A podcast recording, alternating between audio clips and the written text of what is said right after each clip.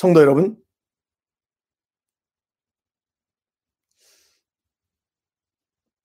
우리의 가장 우선순위가 무엇입니까? 삶에 있어서 가장 우선순위가 무엇일까요? 모든 분들은 예 없이 말할 것입니다. 하나님의 영광이라고. 맞습니다. 고린도전서 10장 31절에 보면 그런즉 너희가 먹든지 마시든지 무엇을 하든지 다 하나님의 영광을 위하여 하라. 무엇을 하든지 하나님의 영광을 위하는 것. 이것이 우리의 삶의 우선순위가 아닐 수 없습니다.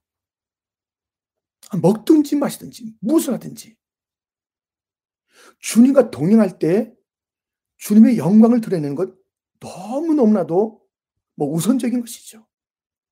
우리가 주님과 동행하는 그 주제를 가지고 함께 말씀을 쭉 묵상해 오고 있습니다. 그 동행하는데 우선순위가 무엇이라고요? 하나님의 영광입니다. 오늘 본문에 보면 이런 말씀이 있습니다. 19절 이뿐 아니라 그는 동일한 주의 영광과 우리의 원을 나타내기 위하여 여러 교회의 택함을 받아 우리가 맡은 은혜의 일로 우리와 동행하는 자라. 23절 디도로 말하면 나의 동료요 너희를 위한 나의 동력자요 우리 형제들로 말하면 여러 교회 사자들이요 그리스도의 영광이니라. 예. 지금 이 본문은 고린도 교회에게 그 디도와 또 몇몇 형제들을 소개하는 그러한 장면, 사역에 대한 이야기를 나누는 장면입니다. 근데 디도와 함께 했던 이 바울이 소개하고 싶은 그리고 또 자기 자신들도 무엇이에요? 그들이 지금 주님과 동행하면서 그리스도의 영광을 위하는 자들이라. 우리가 다른 이름이 있잖아요. 뭐 동력자다. 어떤 어떤 사자다.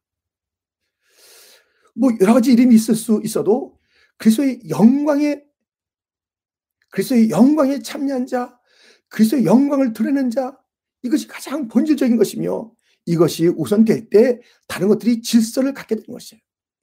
주님께 영광을 돌리리라.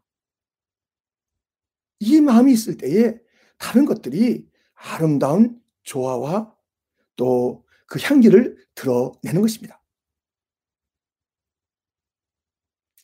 그렇다면 이 주님과 동행하면서 드러내야 될 주님의 영광, 그리스도의 영광, 가장 동행과 우리의 모든 삶에서 중요한 우선 순위, 그리스도의 영광을 나타내는 그 삶.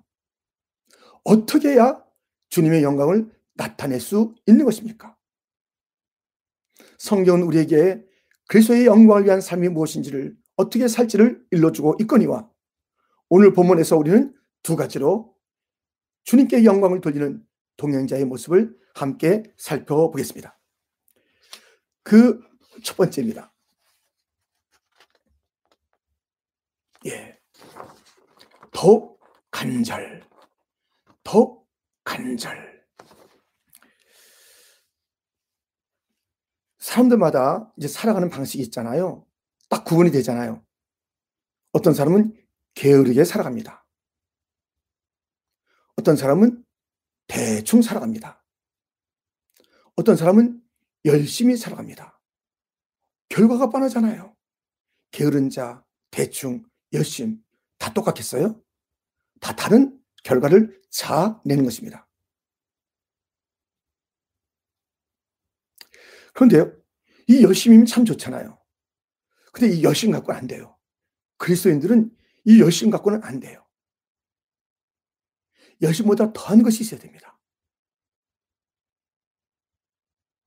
이 열심은 사람의 열심이 아닌 곧 하나님의 열심이라고 바울은 우리에게 일러준 바가 있습니다. 고린도서 11장 2절에 보면 내가 하나님의 열심으로 너희를 위하여 열심을 내노니 예. 하나님의 열심이 하나님의 열심. 게으르고 대충이고 열심이고 그것을 초월한 삶이 있습니다. 그것을 능가하는 삶이 있습니다. 그것이 무엇이냐면 하나님의 열심이에요. 오늘 본문에 그것을 간절, 간절하게 사는 것. 이라라고 우리에게 일러주고 있습니다. 하나님으로부터 온 열심. 세상에서 보는 어떤 사람 참 열심히 살아 참 아름답잖아요. 그 이상의 그 삶, 하나님으로부터 온 열심, 하나님께서 가지신 그 열심으로 나도 열심히 사는 것. 하나님이 주신 그것은 간절함입니다. 오늘 보면 16절에 보면 너희를 위하여 같은 간절함을 디도의 마음에도 주시는 하나님께 감사하노니 이 간절함은 그 당시에 크리스찬들 이 믿음의 일들을 감당하는 자들에게 동일하게 있었던 그런 삶의 방식입니다. 근데 이 간절함은 하나님께서 주셨다는 것이에요. 하나님께서 주신 그런 간절함이기 때문에 하나님께 감사한다. 그래요. 그러니까 하나님의 그 마음을 담은 하나님의 열심을 드러내는 그 간절함이 우리에게 필요하다는 것입니다. 그런데 하나님께서 주신 그런 그 간절함이 이제는 나에게 자원함으로 나타나야 하는 것입니다. 17절 그가 권함을 받고 더욱 간절함으로 자원하여 너에게 나아갔고 이 간절의 그 출발점은 하나님이고 내게 부어진 이 간절함을 이젠 자원하면서 이것을 가지고 하나님께서 부어주셨으니까 하나님에게로 또 이것을 가지고 너희에게 사람에게 교회에게로 나가는 삶의 방식은 이 자원하는 간절함 간절함의 자원함으로 나가는 것이에요. 그냥 나간다고 되는 게 아니에요. 그냥 가서 하나님을 섬기는 것이 아니에요. 그냥 섬기는 것이 교회 일이 될 수가 없습니다. 간절함, 더욱 간절함, 하나님의 열심이 있어야 된다는 것입니다. 간절함에 대한 이야기는 계속 오늘 본문에 나오고 있습니다. 그 간절함은 여러 가지 일 할 때도 간절함이 있어야 한다라고 오늘 우리에게 일깨워 주고 있습니다. 22절 또 그들과 함께 우리의 한 형제를 보내었느니 우리는 그가 여러 가지 일에 간절한 것을 여러 번 확인하였거니와 이제 그가 너희를 크게 믿음으로 더욱 간절하니라. 여러분 게을르면 안 돼요. 여러분 대충 해도 안 됩니다. 교회를 대충 하면 안 됩니다. 하나님을 대충 하면 안 됩니다. 세상에도 게으르거나 대충 하면 그 결과는 참담합니다. 그 결과를 자기가 먹게 돼요. 자기가 만나게 돼요. 피할 수 없는 결과가 오는 것이에요. 열심, 참 아름다운 열심이지만 그것을 능가하니까요. 이것은 하나님의 열심.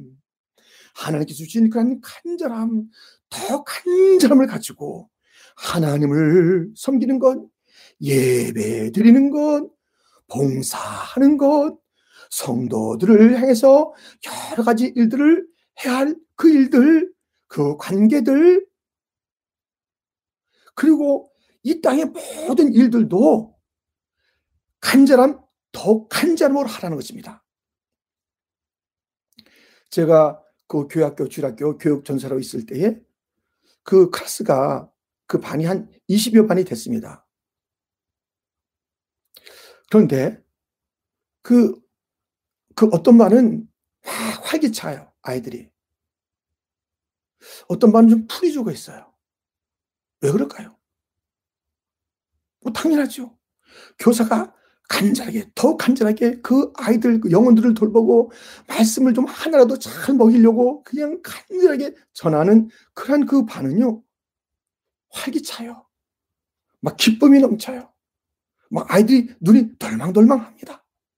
그리고 그 끝나도요, 막 아이들의 뭐 찬송이나 여러 가지 그, 그 태도들이 막 정말 뭐 너무너무 보기가 좋아요.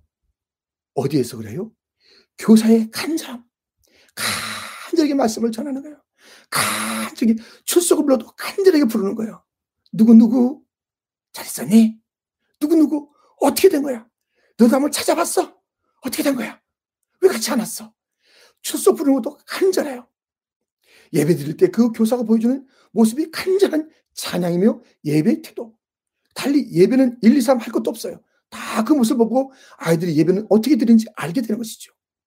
말씀을 전할 때도 기도도 간절히 하는 것이에요. 그런데 그 간절함이 덜 이제 보여지는 교사들이 있지 뭐 허겁지겁 와서 뭐 아이들을 가르치는 것이고요. 그리고 잘 연구한 것인지 그 모를 정도로 그렇게 좀 어, 어설플 수도 있는 그런 반응 예 없이 아이들이 풀이주고 있어요. 이것은 모든 삶의 똑같은 원리입니다. 우리가 간절하게 한번 해보세요. 이 간절한 사람이 가정에 있어 보세요.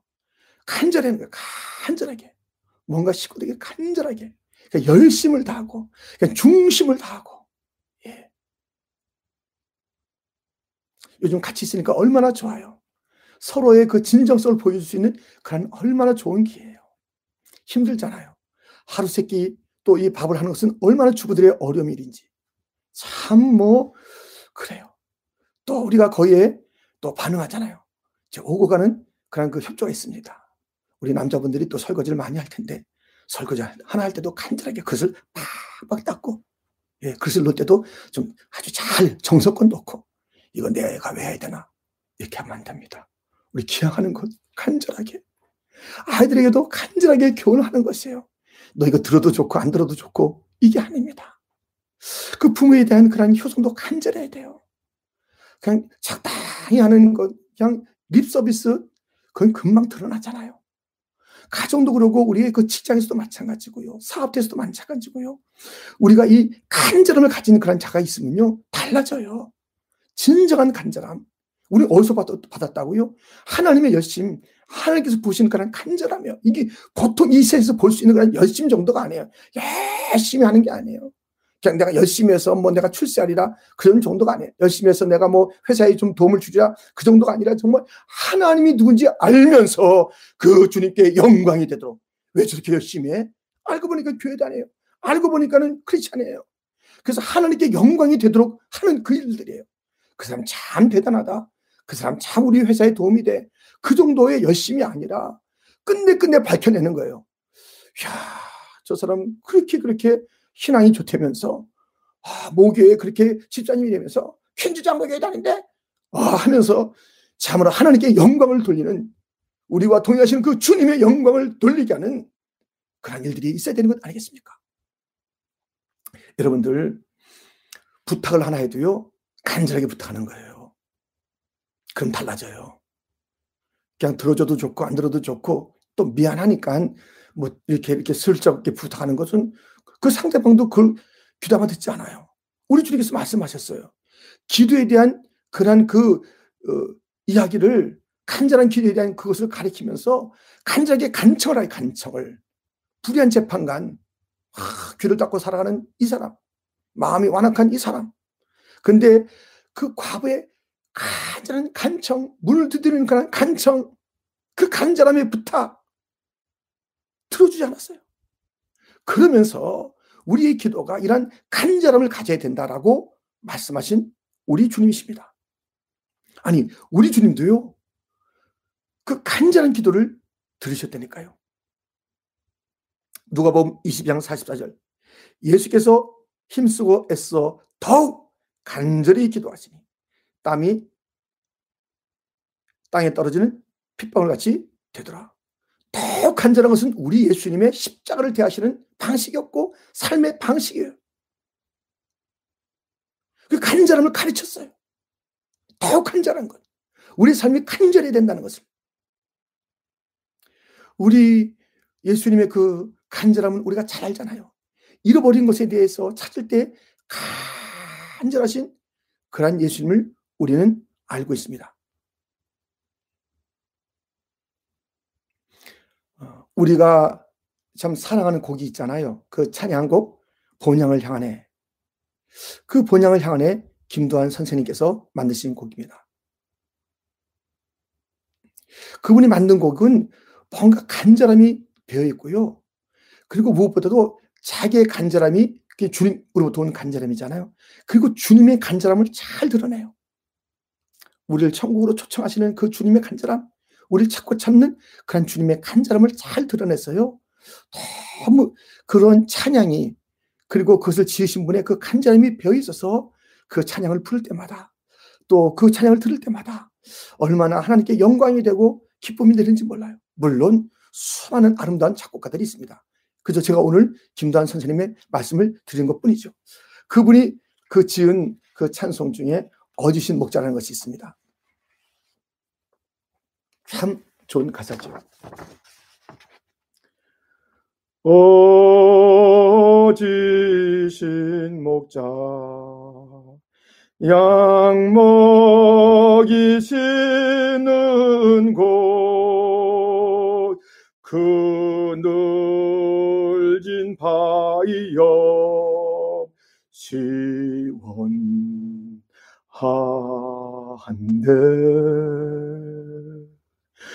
나 어찌 떠나서 양떼를 버리고 위태한 곳 위태한 곳 위태한 곳으로 나갔던 거. 어지신 목자 길 잃어버린 양 찾도록 찾으며 부르소서. 이 절이 있습니다. 어지신 목자 날 가르치시고 주 따라가는 법 가르치사 다시 제 가운데 빠지지 않도록 나를 보호, 나를 보호, 나를 보아사 지키소서. 어지신 목자, 택하신 어린 양 다 들어가도록 이끄소서. 우리 주님의 사역이 찾는 것이 잃어버린 양, 잃어버린 드라크마, 잃어버린 그런 아들을 찾는 그, 그 간절함이 있지 않습니까? 이 간절함. 우리가 뭘 하나 잊어버려도 집에서 잊어버렸습니까? 길거리에서 잊어버렸습니까? 간절하게 막 찾고 찾고 찾는 우리들 아닙니까? 이 간절함, 그 이상의 간절함이, 더욱 간절함이 우리 주님께 영광이 된다니까요. 그 사람의 사랑이 그 더욱 간절한, 모든 일이 더욱 간절한 거예요. 성도를 대할 때도 간절하게 대하는 거예요.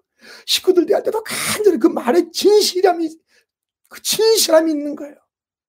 그래서 지금 잘 납득이 안 되고 이해가 안 되고 뭐 그러려니 해도 그 우리가 이 세상을 지나보세요. 그러면요, 아, 정말, 정말 간절한 그 섬김이었다. 간절한 그런 예배였다. 간절치 않은 것은 이제 필요가 없어요. 주님의 영광이 안 되니까요. 주님께서 요구한 그런 삶이 아니니까요. 기도도 간절하지 않는 기도. 찬송도 간절하지 않는 찬송. 뭘 해도 대충 하는 그런 일들. 우리가 이제 멈춰야 되는 것이에요. 주님과 동행하려면 우리 주님의 영광을 드러내려면 우리 주님의 삶이 방식이 간절이니까 더 간절이니까 이 간절한 것을 우리 하나님께서 부어주시니까 그 열심을 우리에게 보이셨으니까요. 이렇게 살라라고 하나님의 열심을 보이시면서 저 창조로부터 저 영원한 세계 이렇게까지 주님의 열심 하나하나를 대충 한 적이 없습니다. 우리를 지키시고 보호하는 것도 대충 한 적이 없습니다. 우리를 가르치는 것도 대충 한 적이 없습니다. 아, 우리가 대충 살피시는 주님이 아니십니다. 양들이 어디 다쳤나 다 헤아려 보는 거예요. 그 털이 부수하니까 잘 몰라요. 근데 가만 보면 음, 음, 그 소리가 이게 심상치 않은 거예요. 그럼 다 찾아봐요. 다 찾아보면 어딘가 상처가 있는 거예요. 어딘가 멍이 들어있는 것이에요. 그것을 다 회복할 때까지 또, 또 약도 발라주고, 먹이도 주고, 또 그냥 품어주고, 그 이름을 불러주고, 쓰다듬어 주고, 내가 너 사랑해. 고난 가운데서도 사랑을 확인할 수 있도록 그 사랑의 손길로, 그 언어로 그렇게 하시는 거예요. 우리는 주님의 열심과 주님이 부어주신 그러 간절함, 더욱 간절함으로 살아갈 자들입니다. 내 삶이 어땠습니까? 이것은 비단 우리의 그 예배 때문이 아니라 우리의 가정뿐이 아니라 삶의 모든 영역에서 이 간절함, 더 간절함만 가지면 그 인생은 망할래야 망할 수가 없습니다. 그 사업이 잘 안 될래야 안 될 수가 없습니다. 간절하게 최선을 다해서 중심을 다해서 우리가 회복해야 될 것. 아니 회복이 아니라 우리가 좀 없었을 수도 있을 그런 그 간절함. 아니면 지난날에 열심히 식은 사람이 때면 다시 그런 첫사랑을 회복하는 그런 회복. 우리 더욱 간절함으로. 그래서 우리 주님과 동행하면서 주님의 그 간절하심 또 나의 간절함 함께 조화를 이루면서 주께 영광이 되는 삶을 함께 살아가는 저와 여러분이 다 되시기를 주님의 이름으로 축원드립니다. 또 하나의 삶의 방식이 있습니다. 그것은 무엇이냐면 복음으로 복음으로 복음으로 살아갈 때 우리가 주님께 영광이 되는 것입니다. 복음으로 어, 오늘 보면 18절에 보면요.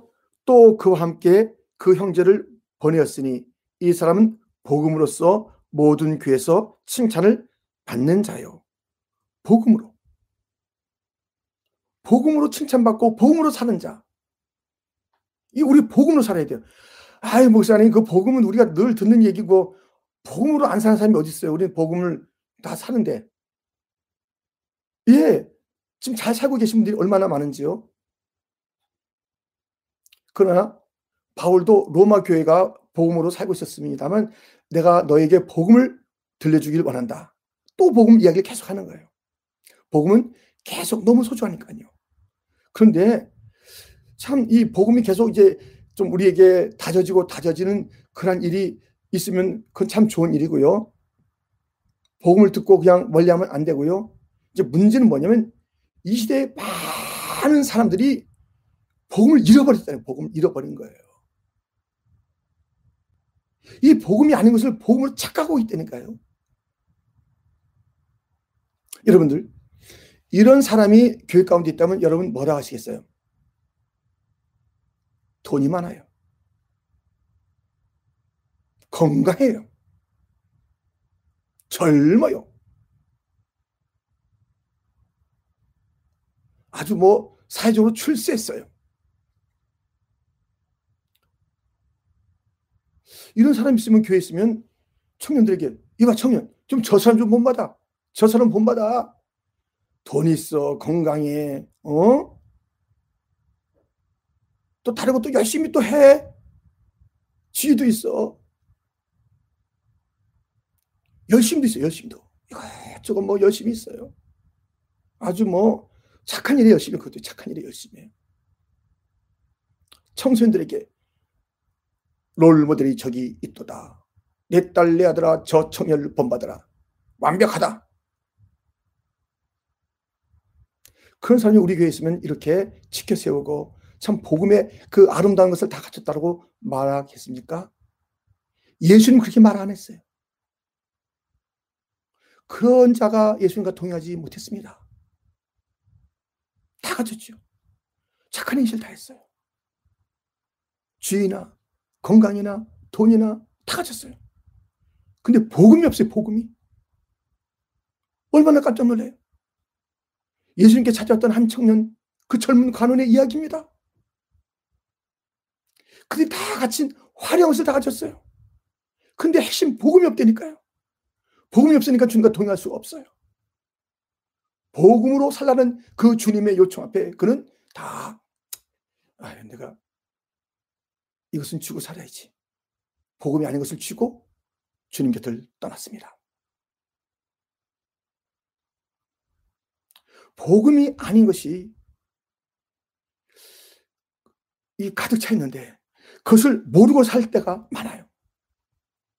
여러분, 이 복음은 반드시 요청하는 것이 있습니다. 하나님의 나라, 회개, 믿음, 이런 것들을 담고 있어야 돼요. 자, 마가복음 1장 14절 15절에 보면 요한이 잡히신 후 예수께서 갈릴리에 오셔서 하나님의 복음을 전파하여 이르시되 때가 찼고 하나님의 나라가 가까이 왔으니 회개하고 복음을 믿으라 하시더라. 세상 나라의 좋은 소식이 복음이 아니에요. 하나님 나라의 소식이에요. 세상에 집중하게 만드는 것이 복음이 아니에요. 야, 교회 오면 말이지. 너희들 예수 믿으면 이런 것이 잘 되는데 가만 보니까 세상의 것들이에요. 그건 복음이 아니에요. 하나님의 것을 이야기하는 것. 하나님의 진리를 말하는 것. 세상에 가득한 소식을 또 전해주는 것이 교회가 돼서는 안 되는 것이에요. 가만히 와서 들어보니까 인터넷에서도 들을 수 있는 이야기. 세상의 철학자, 세상의 뭐 고미하신 분들의 그 가르침 쪽에서도 들을 수 있는 이야기. 세상의 사람들이 막 열심을 내며 욕심을 내며 살아가는 그런 욕심의 이야기가 교회에서 반복된다면 그것은 복음이 있는 교회가 아닙니다. 주님과 동행하는 그런 교회가 될 수가 없습니다. 세상의 것이 아닌 하늘의 진리, 불변의 진리. 이 교회는요, 회개를 외쳐야 되는 것입니다. 복음은 반드시 회개를. 그 청년에게, 부자 청년에게 예수님께서 돌이켜라. 돌이켜지지 않았어요. 돌이킴이 없이 그냥 따라가겠다는 것이에요. 회개 없이 따라가겠다는 것이에요. 이 복음은 회개의 삶을 요청하는 것입니다. 이 복음은 믿음을 요청하는 것이에요. 이 복음은 멸류관보다 그 앞서서 십자가를 말하는 것이고 요청하는 것이고 지라는 것이 바로 그것이 복음이에요. 복음.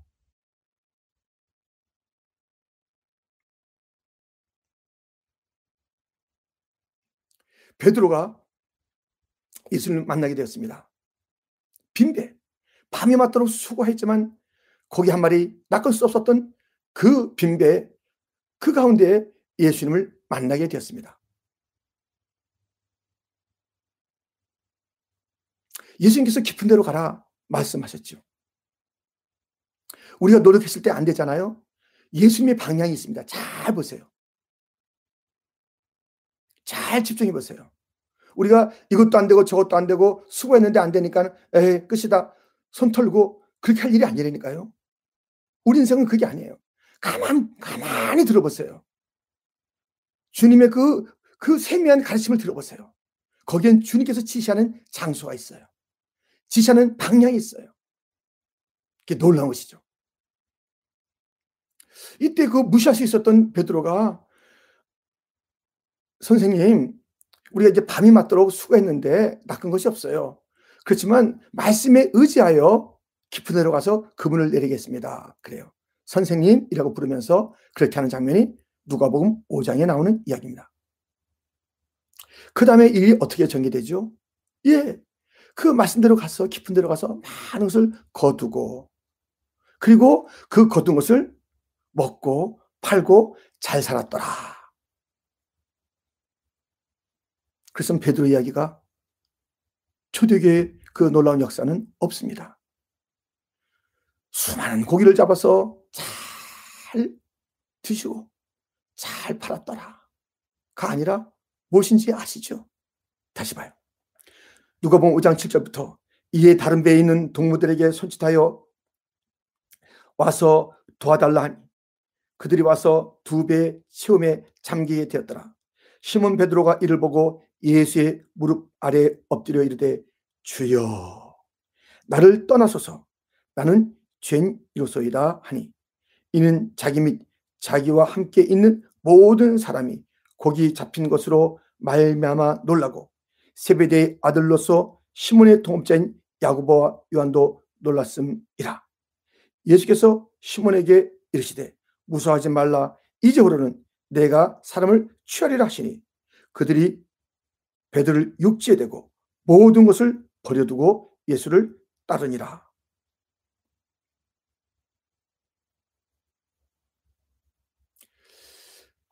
지금 이 좋은 소식이 뭐예요? 고기 잡은 거예요? 그 지금 기다리고 있었잖아요. 사람들이 볼 때 다 놀랄 그런 그 고기가 잡혔다니까요. 그게 굿뉴스라고요. 진짜 굿뉴스가 뭡니까? 진짜 복된 소식이 무엇입니까?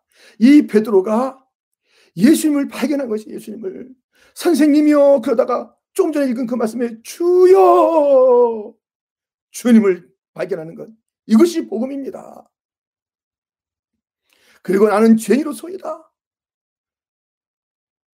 자기 자신을 발견해. 주님을 발견하는 자, 자기를 발견하는 자. 자기를 제대로 본 자는 주님을 제대로 볼 수밖에 없어요. 왜곡해서 보기 때문에 내 자신을 못 보는 것이고 주님을 못 보는 것이에요. 하나님에 대한 지식과 나에 대한 그 지식은 함께 가는 것이에요. 이 복음이에요. 자기가 죄인 것을 찾는 것, 회개하는 것, 무릎 꿇는 것, 이것이 복음이라니까요. 와, 고기 잡혔다, 먹자, 와, 즐기자, 팔자, 이게 아니에요. 오히려 이 고기를 버려두고 예수님을 붙잡은 것이에요. 고기를 붙잡고 있지 않았어요. 세상에서 보이는 그런 그 모든 것들 화려하다 이제 잘 됐어. 아 이제 뭐뭐 뭐 한두 달은 먹고 살겠네. 이게 아니라니까요. 우리는 한두 달, 1년이 우리의 그 생애의 목표가 아니잖아요. 영원한 거, 영원한 것. 이 땅의 것들은 우리를 뭐 몇 달은 뭐 몇 년은 보장해 줄 수가 있을 것이에요. 그것도 주님께서 생명을 오늘 밤에 걷어가면 아무것도 아니지요. 아, 재산 쌓았다고 그게 보장이 돼요. 어리석은 부자 이야기를 누가 보면 십장에서 우리는 보잖아요. 어리석은 부자 다 쌓았지만 생명을 거둬가니까 아무것도 아니에요. 아, 지금 보시라니까요. 아무것도 아니잖아요. 아, 높은 사람이나 낮은 자나 가진 자나 안 가진 자나 많이 배웠거나 안 가진 다 똑같아요. 다 덜덜덜덜덜덜덜 다 무서라 똑같은 방식으로 살아가잖아요. 어이구 힘들다. 똑같이 살아가요. 똑같이 똑같이. 그러나 이 똑같은 삶을 뛰어넘는 삶은 복음이 영생이 우리에게도 신경이 똑같이 있습니다만은 우리의 비즈니스, 우리의 직장, 여러 가지 교회, 학교 다 모든 것들이 닫혀 있는 것이 우리에게도 똑같은 현실이지만 우리는 그것을 뛰어넘는 희망이 있습니다.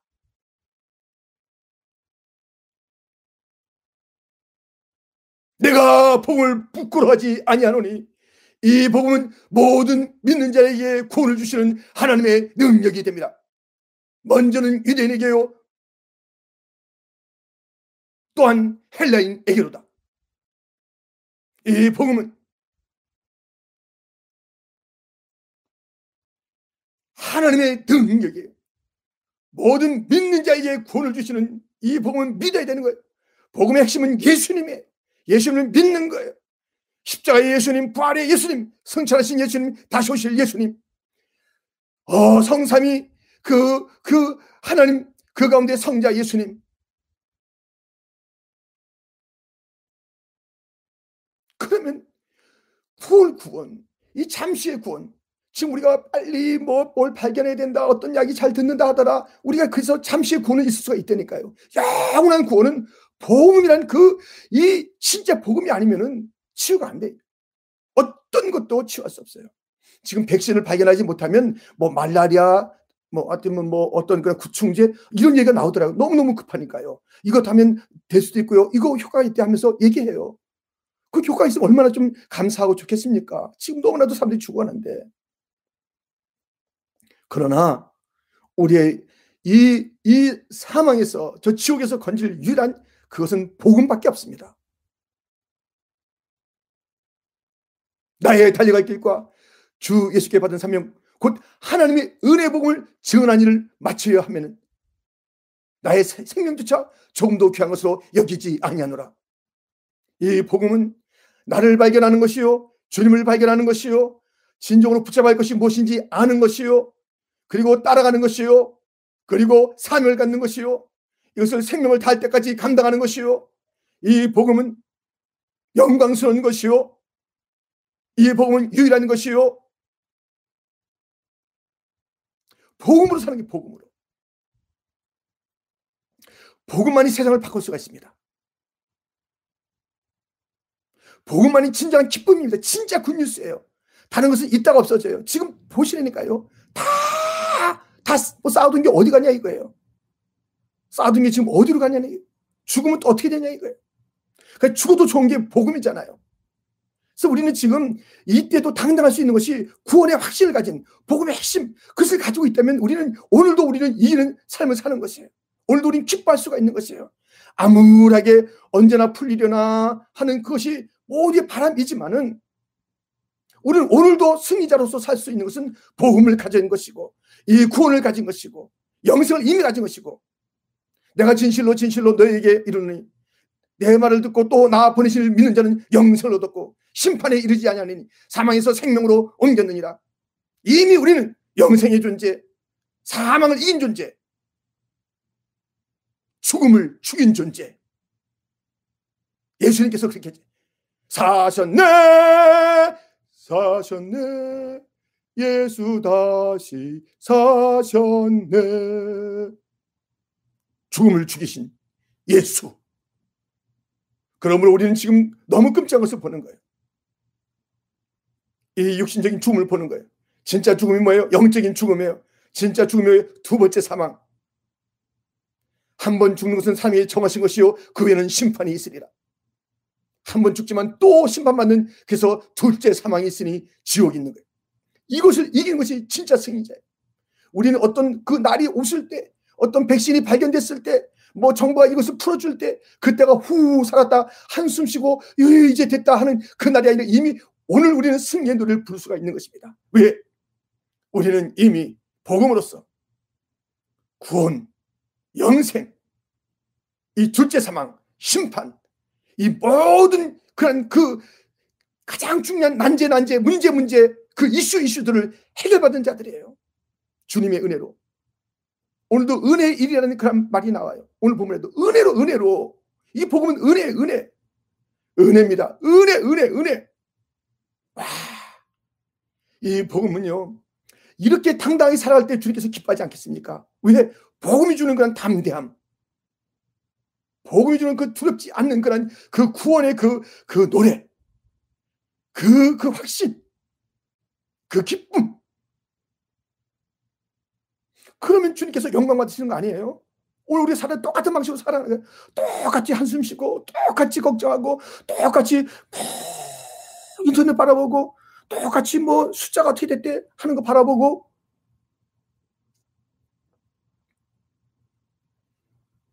우린 이 시대를 위해서 이 아픔을 위해서 함께 기도하는 자들이에요. 근데 시급한 것은 그 기도와 함께 정말 그들을 구원해내는 것이에요. 정말 진짜 중요한 것은 이 복음만이 그들을 건져내는 것입니다. 지금 이때 또 이 시대가 지나와서 우리는 그저 야 그동안 못 놀았던 곳을 한번 놀아보자. 예, 예. 노세 노세 하면서 또 놀러 갈 것인가? 하나님 앞에 돌아갈 것인가? 우린 지금 이 시대가 이 아픔, 이 고통에서 치유받기 위해서 기도해야 될 뿐만 아니라 현장에서 정말 목숨 걸고 그 활동하는 자들을 위해서 우리가 간절하게 기도할 뿐만 아니라 아픔 그 현장에 있는 우리의 모든 형제 자매를 위해서 기도할 뿐만 아니라 우리가 이 이것이 끝난 다음에 다 하나님께로 돌아온 세대를 만들어야 되는 거예요. 하나님께로 돌아오는 세대. 우리가 그것을 놓치면 안 되는 것이에요. 어영부영하면 안 되는 것이에요. 그저 옛날로 돌아가는 것 정도로 만족해서 안 되는 것이에요. 우리가 여태까지 보지 못했던 그러한 그 지금 이 재난을 받았기 때문에 이 고난난 것이 유익이라 유익으로 바뀌어야 될 거 아니겠어요. 그러니까 이제까지 보지 못했던 그러한 부흥을 우리가 읽어야 되는 거예요. 교회요. 성도요. 우리가 이제껏 보지 못했던 그런 일들을 우리가 함께 읽는 그런 복음의 사람이에요. 복음은 그렇게 그 역사하는 것이. 복음에는 놀라운 것들이 약속되어 있고 놀라운 실체가 있는 것이고 놀라운 성취가 있는 것이고 놀라운 감격이 있는 것이고 세상 그 어떤 것도 견딜 수 없는 그것이 바로 그 복음 가운데 있는 것입니다. 복음으로 살 때 주님이 주님이 영광을 받으시는 것이에요.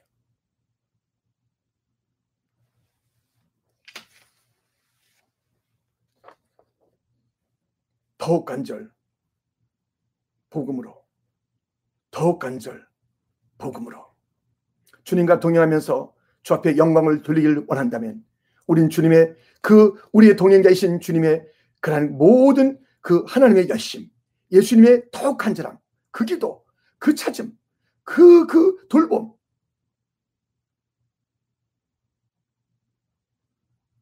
그리고 복음으로. 세상의 유일한 진짜 기쁨, 사람의 영생의 유일한 길. 온 땅이 지금 잘 인정하지 않지만 진짜 복음만이 진리신 예수만이 하나님만이 하나님만이 본질이라는 것을 이제 깨닫도록 우리 교회가 기도하면서 나가야 되는 것이에요. 당당하게 외쳐야 되는 것이에요. 그동안 우리가 좀 주눅 들려 있었어요. 그 세상의 화려함 가운데 주눅 들려 있었어요. 교회들 저리가 하면 약간 우리가 눈치를 봐야 될 그런 모습으로 왜 뭐 별로 우리가 잘한 것이 없는 것 같고 복음으로 살지 않고 세상에 그런 욕심으로 살았던 그런 모습 같기 때문에 교회도 욕심 똑같네. 가만 보니까 똑같아. 세상보다 더하면 더하지. 했던 것에 우리가 뭐 꼭 틀린 말은 아니니까 하면서 그냥 그 고개 숙이고 했었던 이제 그것을 떨쳐버려야 되는 것이. 우리의 부족함이 있다 할지라도 복음은 진짜고 예수님은 진리고 유일하신 분이니까 우리는 우리를 전하는 것이 아니에요. 예수님을 전하는 것이에요. 우리가 이 복음 안에서 또 우리의 삶을 좀 더 성숙시키고 또 예수님 닮아가는 그런 삶이 교회와 우리 각 성도에게 필요하지만 우리가 다 완벽한 삶을 살고 난 다음에 그 다음에 복음을 전하는 게 아니에요. 완벽한 삶을 우리가 다 우리 완벽한 삶을 전하는 것이 이것이 복음이 아니라고요. 예수라고요. 약한 자를 통해서 드러나게 하시는 그런 예수. 약할 때 강함이 되게 하시는 그런 예수. 우리 같이 연약한 자를 통해서 구원의 놀라운 축복을 누리게 하시고 연약한 자, 말도 잘 못하는 자, 나이도 많았던 그런 그 모세에게 구원의 역사를 쓰게 하셨던 그 예수님은 우리를 불러서 이 복음을 그래서 저 애굽의 잡힌 자들 갖다 끌어내게 하는 것이에요. 살려내게 하는 것이에요. 저들을 살려내게 하는 것이에요. 430년간 아니 수천 년간 눌려 있었던 그런 전통에 눌려 있고 자기 자신의 어떤 문화가 최고인 줄 알고 문화에 눌려 있고 자기의 어떤 경험에 눌려 있고 그럴 때는 그런 이단 사상에 눌려 있고 이 세상의 복음이 진짜 복음인 줄 알고 교회소조차 세상 복음 번영의 복음으로 취해 있는 그런 것들에서 눌려 있고 이게 뭔가 할수 없는 그런 그 마음에 눌림이 있고 복음의 능력은 어디가 사라져 버리고 그러므로 복음이 아닌 것을 가지고 살고 있다는 것을 여실히 증명하는 것이며 손에 쥐고 싶은 것이 수많은 고기 그 베드로의 그 고기가 베드로에게 던져지고 오직 예수를 붙잡았던 것처럼 여러분 이제는 우리가 이제는요 목숨 걸고 이 복음을 위한 이것을 더 외쳐야 되는 것이에요. 이번에 다 살아남은 자는요 플러스 다 뭐예요?